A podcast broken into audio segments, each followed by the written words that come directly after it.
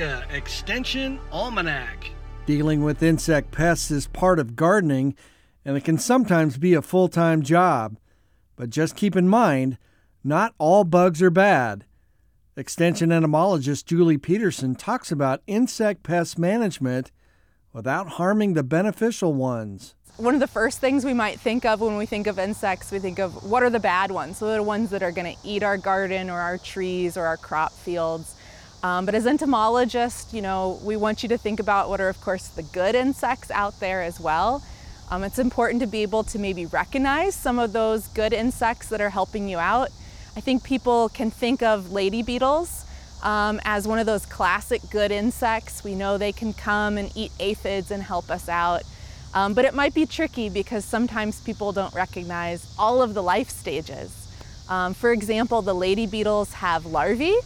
So I think a lot of people are familiar with what the adult lady beetle looks like nice, red, shiny, spotted beetle.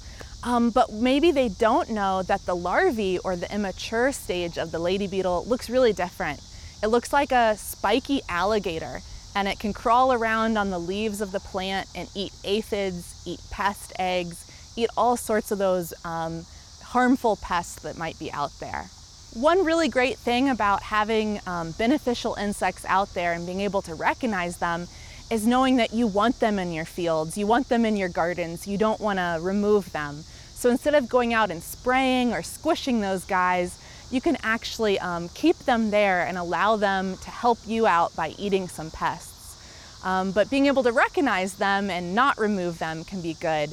I've had some unfortunate conversations sometimes with people who tell me that they found something like a lady beetle larva, they didn't know what it was, and they squished them all and removed them from their garden, just not knowing that that was actually one of those really good guys out there that was helping them and was maybe preventing them from having to spray a pesticide um, in their garden or in their yard. There are tons of lookalikes out in the insect world, so there can be a lot of reasons why it's beneficial to an insect to look like a different insect.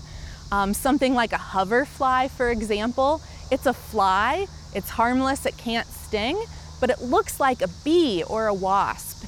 And so that can actually give it protection from other things by looking like something that actually has a little more um, punch to it, a little more stinging or biting ability to it. Another kind of look-alike insect that's out there right now is going to be the cicada killer wasp. These are um, very large wasps. They look really scary. Um, they look like maybe those murder hornets that were kind of popularized a few years back. We don't have those in Nebraska.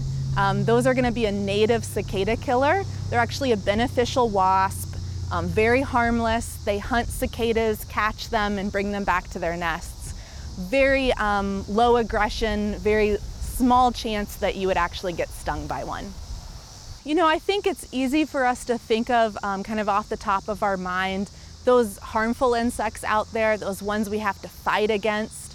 Um, but I think it's really important to keep in mind what are those good guys, those allies that are helping you against the pest insects.